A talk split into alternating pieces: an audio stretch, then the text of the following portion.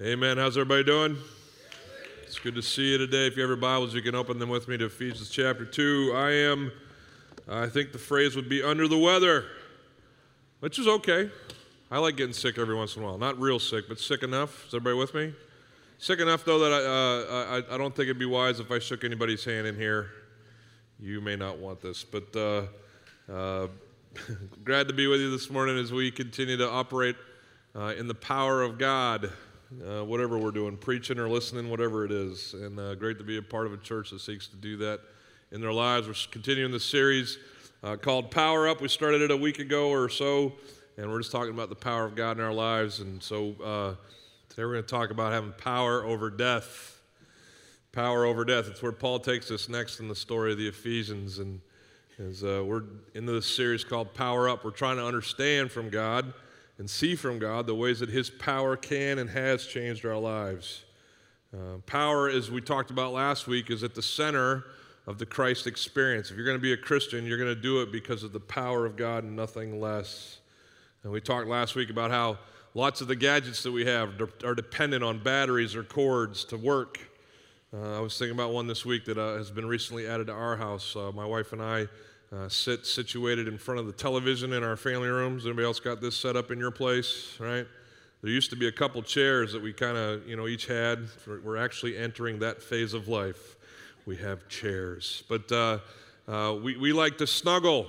I hope you still like to snuggle. And so the, the arms in these chairs were keeping that from happening. So we decided to get rid of the chairs and we uh, saved our pennies and invested in a love seat and then this, excuse me, this love seat is uh, this love seat is powered uh, by a cord. It's got these buttons on the side now. It used to be you had to like kick it and flip back and all this stuff, but uh, it's one of those recliners now that you just push a button and your feet go up. Oh, it's so great! And then you push another button and your headrest goes up. And I mean, it's just, you know, uh, it's even got a light for the cup holder. Come on, what what what else do you need? Uh, but it's it's got this cord, and, and so we got this love seat in the middle of our room, and and the cord is over there, or the, the plug is over there on that wall, right? And so you got to run this, snake this cord underneath the couch and through the carpet and all that stuff and, and have it terminate in the wall. Well, it's right there by the window that we constantly are opening, and shutting the blinds for, you know, as we uh, wake up and whatever. And so uh, what invariably will happen is that someone will inadvertently kick the cord. So the next time you sit down in the thing, you're all set for this comfortable journey, you know, and you push your button. Ah! Someone has kicked the cord. I can't bring the Oakland. That's the name of the love seat, the Oakland. We actually we've we've named our chair the Oakland. Anyway, uh, but uh, I can't bring that in; it's too heavy. But I did bring this lamp, and uh, uh same thing with lamps. Sometimes, uh, because uh, my kids need to charge their phone, they'll unplug the lamps in our house and put their charger in it and the same thing will happen. And I don't know what you do when you're, you know, when you go to your lamp and you start clicking. I don't know if you can hear that. Anybody hear that? Uh, uh, what, what's, your, what's, the first thing that goes through your mind? Who, th- who, thinks light bulb? Anybody think light bulb? Well, not so much anymore because they make light bulbs that'll, you know, last like way longer than you and I will, right? Like I'll be dead before the light bulbs in my house die. That's, but th- they guarantee me that now, and uh, uh, so that's not so much what I do anymore. I'm not expecting the light bulb to be dead.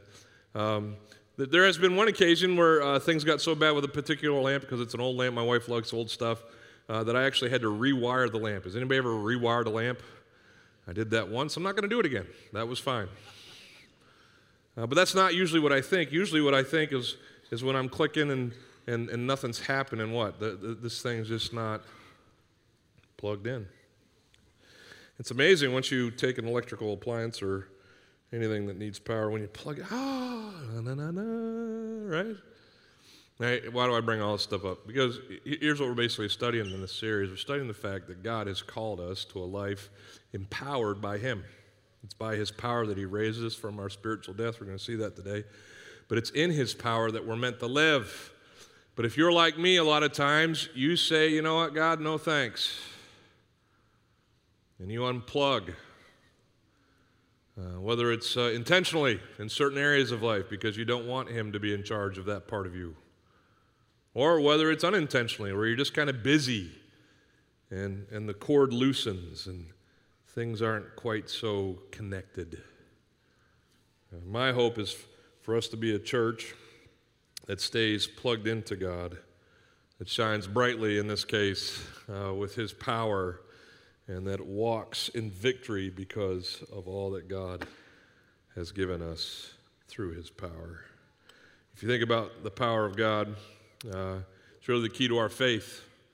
Certainly, there's other parts of God's character that bring about our faith. We'll see them today His love, His grace, His mercy. We all agree that those attributes are part of our being able to be brought into a, a life with Him. But if, if He didn't have power, if God didn't have power, well, there's no creation because creation took God's power, correct?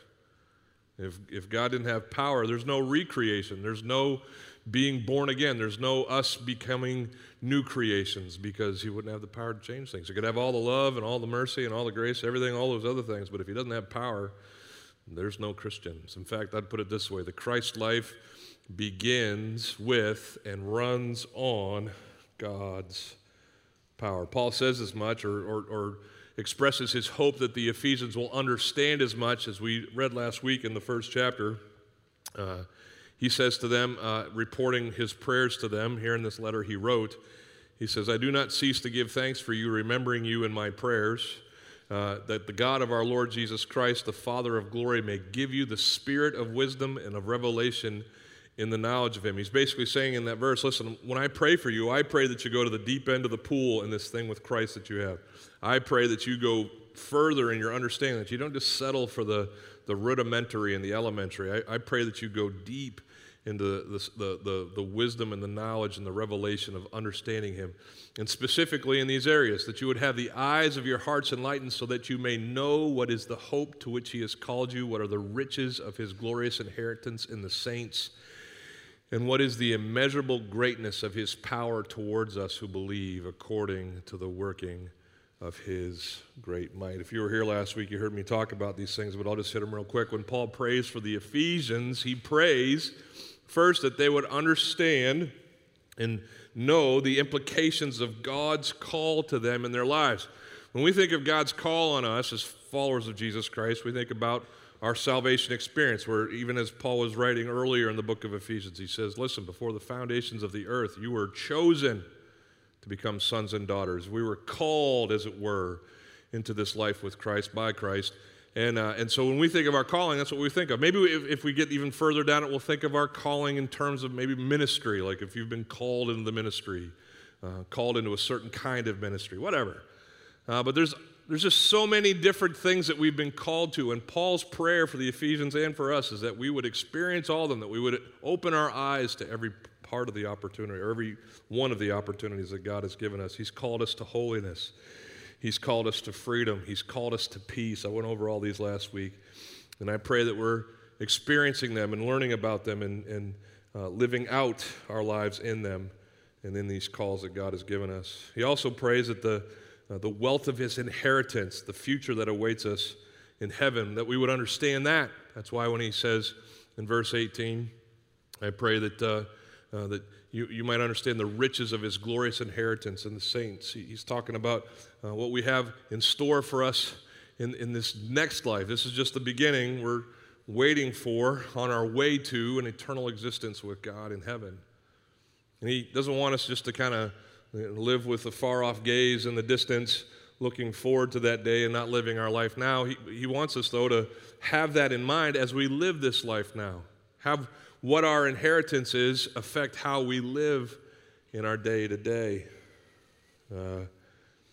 When we uh, uh, talk about living for today, we want to understand it through the lens of the day, the day that we will spend eternity with Him.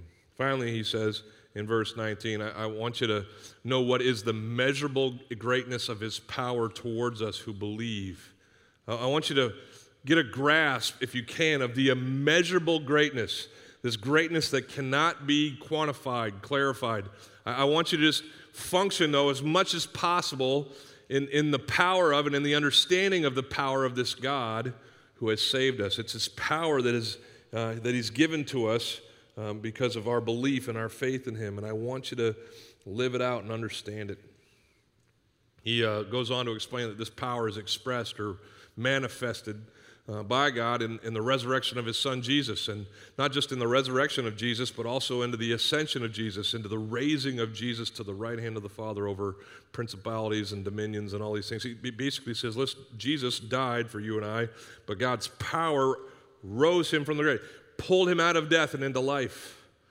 He didn't stop there. God pulled him out of death and into life, and he put him at the right hand of himself, of the Father uh, he sits in a place of, of authority over all things, and it's because of his authority and because of God's power that we can walk in that same power with him. Uh, he's actually going to uh, maybe anticipate that the Ephesians might be wanting maybe a more specific example. So he's going to go to the mirror with them. He's going to say, hey guys, if you don't believe me, look at yourselves. If you don't believe me that the power of God is able to raise and uh, resurrect uh, think of your own stories, and that's what we're going to get into today as we start reading at the beginning of chapter 2. We're going to see um, our condition before we met Christ. If we're Christians, this is who we were before Jesus came into us and us into Him. Uh, we're going to see what happened uh, to, to rearrange that and to redefine who we are as a result of God, God's power through Christ. Uh, but this is all written at a time, as Paul's writing to the Ephesians, uh, it's written at a time in their history where the world was busted up and broken. Uh, back in the, in the day that Paul's writing this, you can read about it in Acts chapter 20 uh, through 22. Uh, he spent about three years in Ephesus, and Ephesus was just a jacked up place. They had all kinds of uh, false gods that they worshiped. One of them was the Greek goddess Diana. They had a temple there that uh, lots of the people who were becoming Christians were coming out of that uh, kind of faith or that previous faith. Uh, they had uh, political unrest. The Romans were in charge, but uh, as was uh, the case in, in, all the Roman Empire, they were basically suppressing or controlling many who were not of them. Here in Asia Minor, that was the case. So politically, things were kind of messed up. You had occultic practices, people trying to control spiritual things any way they possibly could, like the sons of Sceva, if you ever heard of them. That's, that's what happened in Ephesus. You got uh, sickness and disease. You got, um, uh, you got uh, unrest. Uh, Paul tells us a story, or excuse me, Luke tells us the story in the book of Acts of how um, uh, the, the Christians were, were revolted against that the, a bunch of silversmiths, a bunch of craftsmen who had made their, their, their livings basically creating idols for other people to worship. They, they got fussed out at the Christians and they decided to do something about it. So they, they, they had a riot. They threw themselves a nice little riot. And they you know, paraded Christians through the streets, ended up at the, uh, at the, you know, the Morgan and Morgan Amphitheater, or whatever it is over there. What is it over there now? I don't even know. But, uh, but they ended up at the city center, and they, they basically just had this craziness around every corner in the city of Ephesus when Paul was writing this letter to them. Aren't you grateful to be living in a day and age where there's no craziness anymore? Isn't it great that 2,000 years later things have progressed to the point where we live in tranquility and peace and harmony in the world that we have. And is anybody picking up the sarcasm I'm trying to put down? Yeah, just in the past week or so, uh, you know, uh, some crazy man went into a synagogue and shut it up in Pittsburgh, and another guy went into a nightclub in California and uh, ended the lives of uh, people there. Uh, you got fires burning out there on the West Coast. Uh, a few, you know, a month ago or so now, uh, uh, hurricane slams into our state up there in the panhandle. I mean, you don't have to go too far, you know, scrolling websites or flipping through channels to just see just how things are still broken and ruined. In fact, that fire in California, you can be praying for Scott and Darnisha Taylor. Darnisha is our new worship pastor, and uh, the is about 20 minutes from them, and they've had to evacuate their home. And uh, so, obviously, we want everybody to be uh, delivered in, in, that situation. But uh, you know, if you could just pray for them uh, as, as they move forward in these days. Uh, but it's a broken world. People get sick. I, I, just even in my own life, this Tuesday, I was sitting in our, our staff meeting we have on Tuesday mornings. And so, has anybody ever felt the flu kind of coming on? You know, and you can almost just kind of feel your temperature rising and stuff like that. My hands got really cold in that meeting, and I'm like, I'm getting sick. I know I'm getting sick. I got to get out of here. And so I was just hoping for that meeting to end so I could get out of there. And uh, sure enough, we're coming to a close. But just one more thing, you know, for the day. Uh, as I'm getting ready to leave, I, I, look at my phone and it just dinged, and, and I, I got the text message from my uh, mother Uh, the, the family friend of ours that I told you about last week that was wrestling with cancer and dying of cancer, he, he died right then uh, as I'm leaving that, uh, that meeting. Uh, so I had that to go home and, and uh, mourn over, and, and it happens in life. I'm grateful that he's with his Savior, but just hard things happen in life, right? I woke up Friday morning feeling a little bit better. Excuse me, I'm, you know, having whatever I'm having today, but felt good Friday, so I went to Sam's, right? And I'm walking through the uh, parking lot of Sam's after getting my, you know, uh, bulk up supplies, my 46 eggs or whatever you get there, and, uh, and other things. And I'm walking down the parking lot, and this guy uh, was pushing his, uh, his cart, uh, and he was kind of out in the, in, the, in the traffic area, you know, where the, where the cars were driving. So this other dude was driving his car, and he just, just you know, honked his horn at the guy, just asked him to get over. And apparently he honked the horn too long, or the tone of the horn was not, you know, suitable for this guy pushing his cart, because uh, this guy just went completely ballistic. I've, I've never seen a guy come unglued about a, a, car horn before like this in my life. And, and he starts chasing him with one of those, you know, huge Sam's carts with all of it, starts chasing this car up the Sam's parking lot like, like he's going to ram it or something like that, right? And he's, I mean, he's yelling and cussing. His wife is over by their minivan just going, oh, no, no. And I'm walking behind this whole scene. The, the car has a retired Marine Corps uh, license plate. And I'm thinking, oh, this guy's going to get out and just dust this dude. Um, and and he, he stopped his car. He, he, stopped his car. But when he gets out, he's like, he's like a, you know, a, a, a, an, an aged, smaller guy. And he stops his car because he doesn't know what's happened. He doesn't know what's going on. He doesn't understand why this guy is yelling and screaming. Did he, you know, has he hit somebody or hit something? Well, this guy, I mean, he comes right up to him, and I'm thinking to myself, I'm going to have to protect this poor guy who was just driving his car in the Sam's parking lot from this completely irate, insane person. And here's what I'm thinking this is going through my head. It's always the third guy in, the one who's trying to break up the fight, that gets shot. That's what's going to happen. I'm going to get shot. I'm thinking that. Why? Because it's the world that we live in. It's what's emblazoned across our headlines, right? That anybody would get that fussed out, it shows that things are, you know, kind of jumpy right now. You know why? Somebody want to know why? 2,000 years ago, things were a mess. 2,000 years later, things are a mess. Anybody want to know why? Yeah, it's a broken world. It's a sin filled, sin marred world. Disease, uh, weather, fires, all that stuff, result of sin coming into the world. Uh, it's not just a sin marred, sin filled world, it's a, it's a world inhabited by sinful, broken, dead people.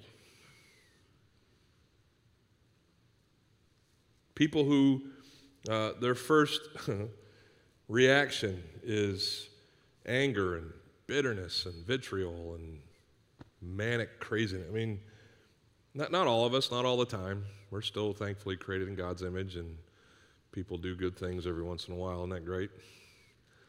But it's, uh, it's just a, it's a messed up world. And this is the, the story that Paul wants to tell. He's going to talk about us and the Ephesians and how we were dead in our sin, but he's going to bring the good news. And this is the good news for us, even in this age that we live. If you have any comfort, if you have any confidence, here's the deal the power of God is greater than the sin of the world.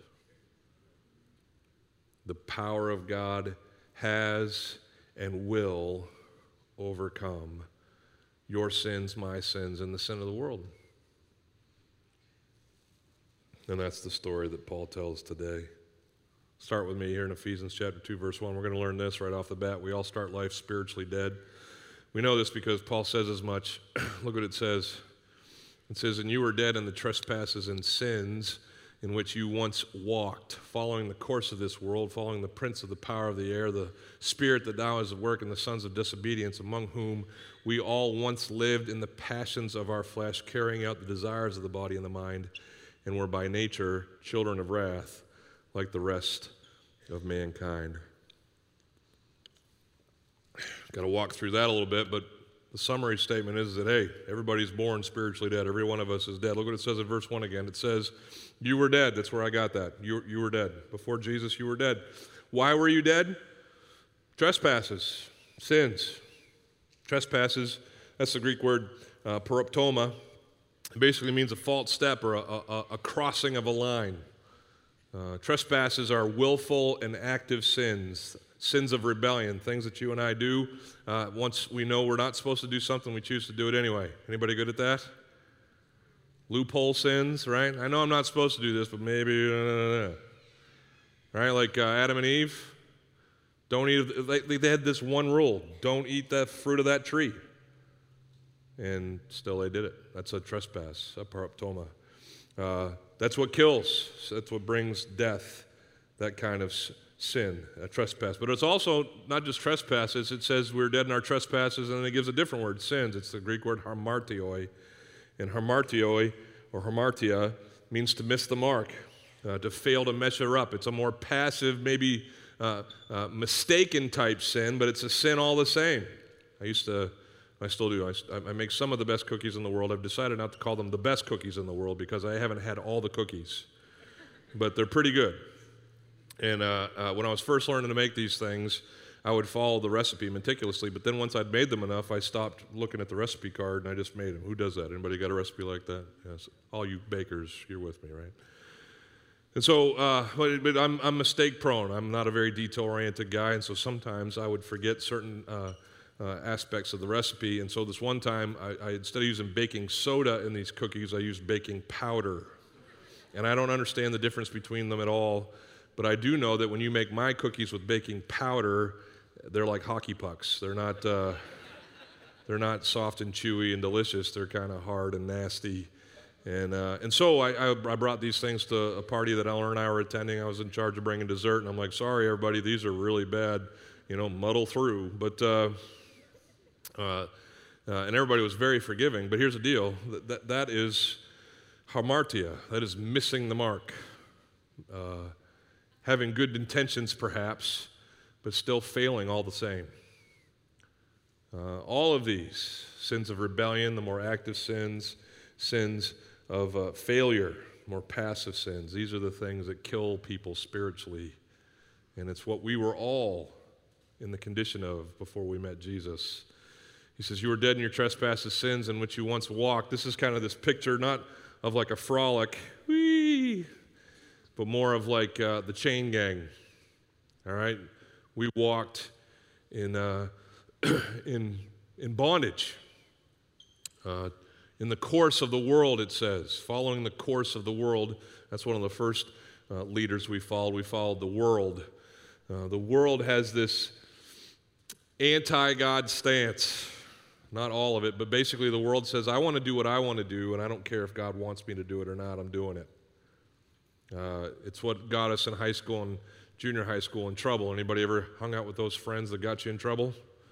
Uh, you did what they did rather than you know what your parents wanted you to do, and it, it ended up being what it ended up being. Uh, but you did what you did because you wanted to fit in with them and with their world. And the world has this strong pull. We want to be a part of it. And uh, when we are without Christ, we are just slaves to it. We just kind of get in line behind them as they lead us away from Him. It says we followed the course of the world. We followed the prince of the power of the air, the spirit that is now at work in the sons of disobedience. Anybody want to guess who that is? Some of you already know. But basically, what this Bible, or what Paul is telling us here in his letter to the Ephesians, is that when it came time for us to plug into life, we didn't plug into God and what He wanted. Uh, we went to His adversary, His enemy, and we plugged ourselves into his thinking and into his way of life. And, and he steered our vehicle and led us away from god. That's what the prince of the power of the air is. It's another name for lucifer or the devil or satan. He has lots of names. Uh, but i found this really interesting this week. I was studying this and, and actually that word air is a word that's uh, uh, is translated in other places in your bible as fog or mist isn't that interesting uh, that the, the devil is the, the prince of the power of fog. Now, that means that he's not going to come to you with like this blatant sin and be like, hey, try this. He's going to kind of come to you in the fog. And in, uh, even as an angel of light, the Bible calls him an angel of light. And he's going to you know, give you offerings like he did with Adam and Eve and saying, hey, listen, if you do this, you'll never die. You'll be as smart as God. He, that's, that's why he doesn't want you to do this. And he'll make, he'll paint everything to look like it's great. But then he'll lead you away from God and into destruction. Before we met Jesus, we followed the world. We followed this, uh, this enemy of God, uh, the devil, uh, the spirit that is now at work in the sons of disobedience. Uh, that's who we were. That's what Paul's going to say next. Among whom we all once lived. We were all sons and daughters, ladies, you're in there too, of disobedience. Uh, as we lived in the passions of our flesh. We, we followed the world, we followed uh, God's enemy, and we followed ourselves and the desires that are in us. When you hear the flesh there, don't think, you know, the skins that's covering your bones and, uh, you know, that's stretched out over your carcass. Think uh, the in, internal desires that you and I have. When I think of the flesh, uh, the word that comes to my mind, spiritually speaking, is, is more. I want more. Yeah, God, you know, has created this for me and this is good, but more would be better. Like God said, eat this much. Does everybody believe that God wants us to eat? He made us to eat, right? Everybody likes eating. Who likes eating? Anybody like eating? Okay. So all of us need to eat to survive, and God said, eat this much. But then the Bible tells us about this sin called gluttony. Everybody knows what gluttony is about, right? It's take how much God wants you to eat and give me some more, right? That's why you can eat six donuts. You don't need one donut. But your flesh says, you know what? Six would be great. That's a good start, right?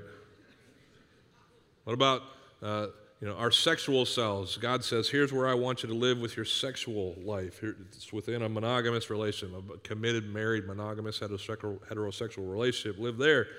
But what does the world say? The world says, no, I want more. I want to live outside those boundaries. I want to have what I want, with who I want, when I want, more, more, more, more, more. And that's the flesh. Demanding and driving and controlling us. Before we met Jesus, we were dead in our transgressions and our trespasses and sins. We were followers, followers of the world, followers of our enemy, and then followers of our flesh. And it caused us to carry out the desires of our bodies and of our minds. You know, our bodies is more that appetite stuff, more, more, more. But even in our minds, we could start saying more, more, more, like God says, this is who I am, and this is how it is, and this is how it's supposed to be. But we say, no, there's got to be more.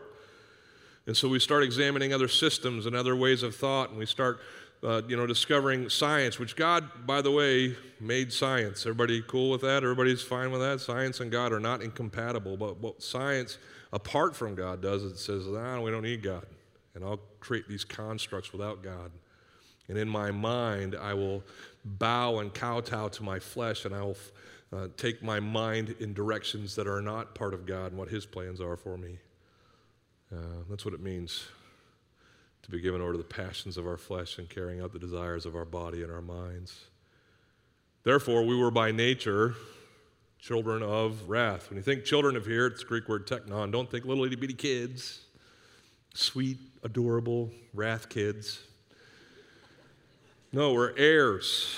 Uh, what we deserve, what we uh, inherit because of who we are without Christ, being spiritually dead, is wrath. That's what we get. And uh, uh, we get it just like the rest of mankind who is without Christ. Let me just kind of summarize these first three verses by saying this. What Paul's saying is that when we're born, we're spiritually helpless, and therefore we're spiritually hopeless. Everybody get that, like, helplessness is what breeds hopelessness? Like, if you can't help yourself, that's, that's what snuffs out the hope that you have in your life. We're spiritually helpless and hopeless. Uh, furthermore, we're dead. Uh, we're directed by the world. We're dire- uh, do- dominated by the devil. We're driven by desire. How about all those words? Isn't that great? All those D words? That's awesome. And, uh, and we're doomed. We're doomed. Some of you maybe think, Mark, I've always had a hard time with this. Are you saying that I'm as sinful as the most sinful person? You may not be the most um, accomplished sinner. Like whoever sat in like that testimony time at your church growing up, maybe if you grew up in a church like this, and the and the one dude that'd been saved from drug addiction and you know uh, had been in prison and stuff, they'd get up and tell their testimony. And you're like, wow, that testimony was awesome. And then you'd get up and be like, Well, I came to Christ when I was five, and I'm only 10 now, so uh, not a whole lot happening here, but praise be to God, all right? Don't ever be ashamed that you don't have, you know, as interesting a testimony as someone else. Um, but also, in the same breath, don't ever assume that you're somehow better than that person because you don't have as many experiences as them. Here's the deal when the Bible speaks of our depravity, it's not talking about quantity or even the quality of our sins. It's just speaking essentially to the fact that we're all equally guilty. And because we're all equally guilty, whatever the sins of our lives were, we're all equally doomed. So don't get overly concerned about how much. One's enough. And you didn't even have to wait until you were choosing sins and committing sins. Usually it happens around like one or two years of age where a mother tells a child no and they have their first, like, well, let's see how far we can get with this. No, it's just, it's in you. It's the condition. You are by nature without Jesus, children of wrath. Hmm. That brings me to these, uh, these next words in the, in the writing of Paul's letter. It's some of my favorite words in all of the Bible. Uh, if you're looking at your screens or at your Bibles, you're seeing them. Uh, say them with me. But God. Yeah, listen, believers, Christians, these are some of your favorite words in the Bible because they almost proceed, always proceed from some really bad news, and they almost always precede some really good news.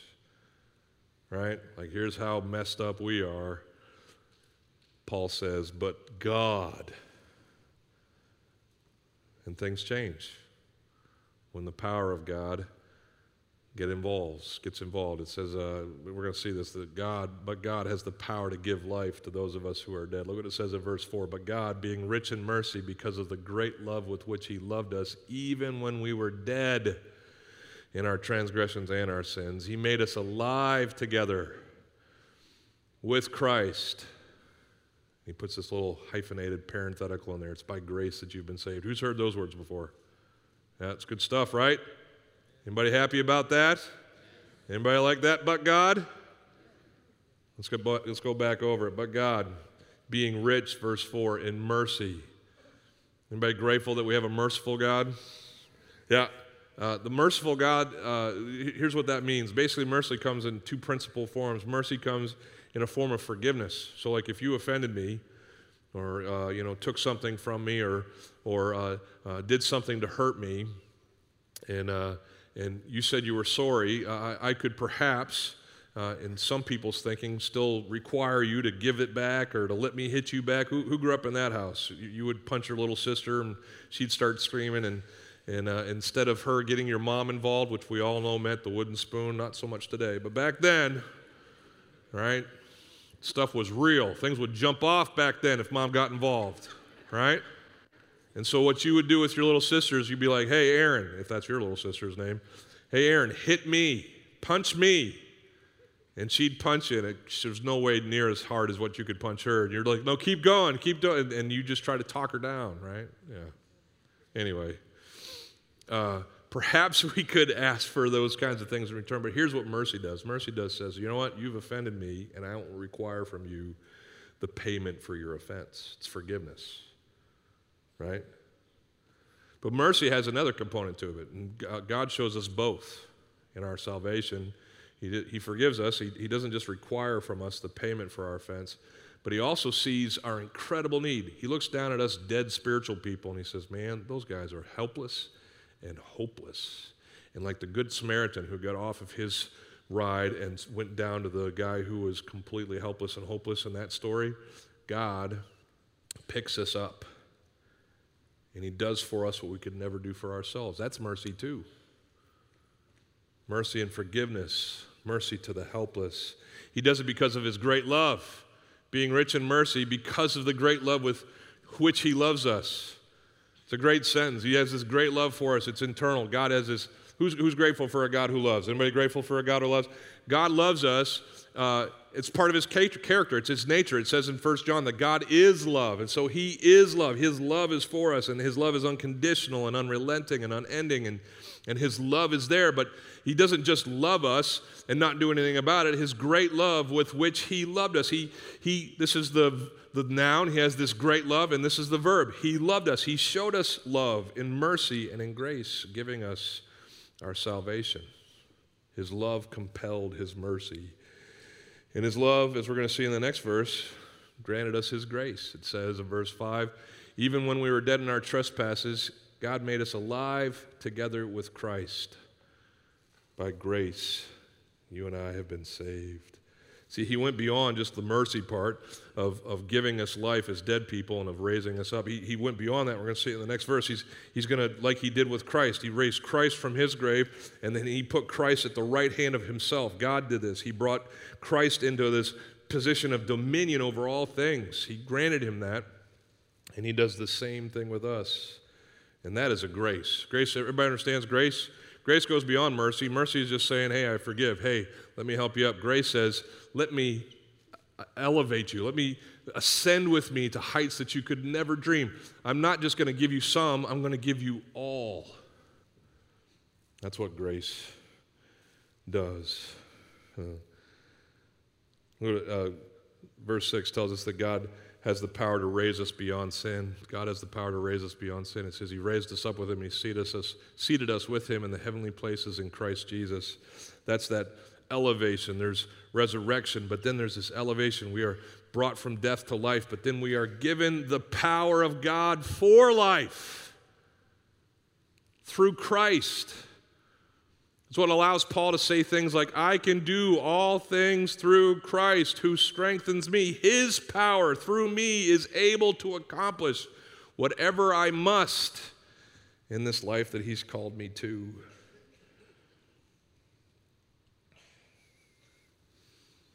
There's two pride statements that I just want to mention here as we move forward that kind of affect us in this understanding of God's power and our salvation. The first one is this uh, sometimes we're so proud that we think that we're not as bad as Paul says we are in the first three verses. Can I caution you and I against thinking, I'm not that bad? What that does is it makes us think that I don't need the power that only God can give because I have the power in and of myself to just kind of plug into me and function without Him. Uh, and this is uh, a dangerous thing. It's a dangerous hubris, a dangerous arrogance because it can lead us to believing that we can do life without God. And what Paul's trying to explain to the Ephesians is like, hey guys, it really was that bad. and God's grace and mercy and love really is that amazing and great. And even after you've been saved, you can't just kind of coast through life without Him. You have to stay plugged in so that He can grant you the things that only He can grant you in life. Another uh, pride statement that we need to be careful of, of making is I'm not as good as Paul says. Here's what a lot of Christians do, especially once they come to Christ, is they think, yeah, it's so great that God saved me, but he just barely saved me. I mean, I was so bad. I was one of those testimonies. I was so bad when I came to Christ that, you know, I, I know I'm a Christian, but just barely. And so I'm going to live this life, you know, kind of in this, this thought or in these, this frame of mind where I'm defeated. Or this, this particular area of my life, I'll never have victory in it because uh, I'm not as good or I, I don't have the same kind of power that other Christians have because of who I've been in my past. What a, what a lie. What a crock. What a, I mean, what a shackle to walk through life with, believing that, you know what, I've sinned so much that God doesn't have any power over it. Oh, that you and I would understand, that we would walk in the power of His mercy and grace. Come to every situation, every, every part of our lives, whether it's a difficult marriage, whether it's, you know, uh, uh, joblessness, uh, just financial difficulty, whatever. If it's, if it's character flaws, if you're that angry guy in the Sam's parking lot, right? If you're here, sorry if I'm talking about you, but uh, but, but if you've got these issues and you think there's just no way that I'm ever going to be able to get over this, then, then you've believed a lie. And I'm not saying that God's going to deliver every situation in your lives. I'm not saying everything's going to be perfect. I'm not saying that God's some vending machine where we just pop some faith in and whatever we want comes out. But I am saying that God is able, and that you and I need to believe that God is able and walk in that confidence and not in the defeat of our past. Are you with me? In summary, these are the verses most people know from the book of Ephesians. But Paul just kind of summarizes what he said here in the first six verses, seven verses. He says, For by grace you've been saved, verse 8, through faith. This is not of your own doing, it is the gift of God. It's not the result of works, so that no one may boast. Who's heard that one before? Yeah, pretty, pretty great stuff and a great summary. What's he say? Listen, your salvation, you and I becoming Christians, it was by grace and through faith. It was God's idea, it was his gift to us. It's through our faith. But get this look what it says. If you can go back to verse 8. You guys get the bonus material. You're the last service. This is bonus. Here we go. For by grace you have been saved through faith. And this, anybody ever read this and been like this? I wonder what this is. What does this this mean? Well, this, everybody goes to grace. Because it says, and this is not your own doing, it is the gift of God. Oh, gift, grace, gift, grace, yeah. And that would be great in the language if this was actually the same uh, person uh, it, it, the same uh, gender as, as the uh, noun grace. Here's what I mean. I'm not going to get into Greek. Uh, anybody want to learn Greek right now? Uh, anyway, I'm not going to do that. This is a neuter pronoun, okay? And so when you have a neuter pronoun, it basically modifies or points back to every noun that has just preceded it. And so here's, here's what the, the Greek actually says By grace you have been saved through faith. Grace, salvation, and faith all of this is not of your own doing. Okay, grace, yeah, that's God's. God does that, right? Salvation, absolutely God's. God does that. But even your faith, listen to me, Christians, if you have faith in Christ, God compelled you to faith. Even faith is from God.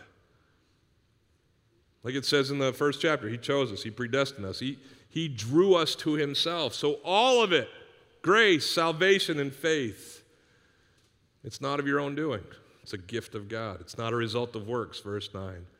So that none of us can boast. This, this isn't set up so that you and I can be like, look, I, I crossed off all the boxes, I did all the, you know, the, the, the steps, I went through the entire routine, I got everything nailed, and that's what makes me righteous. No, it's just God and what He's done. Just God. That's it. For what purpose has God given us life and God given us power? Why would He save us? Why would He present us with this grace that is life with Him? A couple reasons. Verse 7 tells us He did all of this. He gave us grace so that in the coming ages He might show the immeasurable riches of His grace and kindness towards us in Christ Jesus. This is one of those, you know, many times in the scriptures where Paul is describing something that God has done, and he says, And God did this so that God could glorify Himself. Everybody see that? God did this. God saved dead spiritual people so that in the coming ages, for the ages to come, He might show the immeasurable riches of His grace and kindness towards us in Christ Jesus. He did it so that everybody could see that He is the giver of grace and glorify Him, which is what He made us to do. He created us for Him so we might glorify Him and even His salvation of us brings him the glory he's due. But the last thing is the one we're probably more familiar with, and I'll leave you with this. Why does he save us? Verse 10. Excuse me, there it was. I was trying to hold that. For we are his workmanship, workmanship, created in Christ Jesus for good works, which God prepared beforehand that we should walk in them. We weren't saved for our own sakes. Certainly, we are the benefactors of God's grace and our salvation, but it wasn't just so that we could be preserved, rescued from his wrath, and secured to an eternity with him. We were saved with God's plan in mind. In fact, it tells us that beforehand, he prepared beforehand, before our existence, before our salvation, he prepared a, a, plan for us to meet him in things that we can do for him so that he is glorified. So when you show up, Joe, at Awana on Wednesday nights, God's doing that through you uh, and prepared that ahead of time so that you could honor God and loving those kids and leading them to know and follow Jesus Christ, right? Uh, take any of the things. Miriam, when you help people over at Echo and give them food, God prepared all of those things, those ways that you can bless those families that you may have never met before and may never see again. God prepared all of those things beforehand so that once you found Him and followed Him, you would meet Him in those things and glorify Him through those things. So, it says that we're His workmanship. You know what that Greek word is? Poema. It's like we're His poem, we're His masterpiece, we're His newly created things, His newly created beings. All things, have, old things have passed away, and behold, all things have come become new so that we might meet God in his planned works, his planned beforehand works, and honor him in them. Thanks for listening this morning. I don't know if anything made sense, but here's my hope. Sometimes you get to the end of services and kind of like, okay, we're done. Now what? What do you want me to do now? Here's what I want you to do now. Let me be real clear. In light of the fact that you and I were once spiritually dead, but if we are saved by faith, if you have put your faith in Jesus Christ and you are now spiritually alive, I want you to, man, it would be great if we would all run out of here screaming and yelling and excited over the fact that God has given us life where we could not give it to ourselves. Is everybody with me? Now, I don't know what you're going to run into out there as you go to your cars and what's next for you. I don't know if you've got a difficult day, week, month ahead of you. I don't know if stuff's hard in your life right now. I'm not even going to say that as to whether or not it's going to be easier. But here's, here's what I will tell you regardless of the circumstances of your life and mine, if we are in Christ, we can and should rejoice. We have been given the power of God, and God has overcome our death. The second thing is this uh, we should leave here committed to praying for God's power to be revealed in our lives. If you're kind of, you know, functioning like this right now, kind of, uh, hovering close to, even you being here this morning. You're kind of, hey, I didn't even know there was a plug. I didn't even know there was things that I could plug my life into. If this is kind of you, here, here's my prayer for you that you'd walk from here committed to praying that God would connect you with Himself and that you would shine brightly with His love and with His hope and with His peace, but you would have the power to face everything that you face, no matter what it is. And then finally, I'd pray that you'd go out there looking for people who have no power.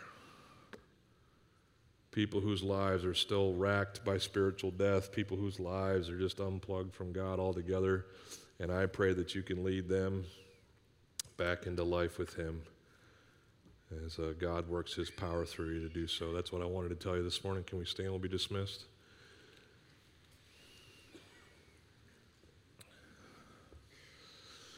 Let me pray. Hey, Father in heaven, I'm grateful for this day, this chance for us to hang out and uh, just uh, hear from you through your word. And uh, thank you, God, for your power over sin and death. Uh, all of us who know you now uh, understand that it had nothing to do with who we were or our merit or the things that we did to glorify you. We are, uh, if we are saved, we are saved by your grace and through your power as a result of you giving us the faith that we have in you. Um, help us to live, God, mindful of that power. Help us to live victoriously, uh, trusting you uh, for whatever we face uh, to give us what we need in that situation. Help us not to live in defeat any longer if we've uh, um, uh, listened to the lie that we're not as good as Paul says we are. Help us to be reminded that we have been raised from death to life and sat at the right hand of you and uh, we have uh, all that uh, we have in Christ because of you and your power. So help us to live in that, I pray. And I pray this all in Jesus' precious name. And everybody said, Amen.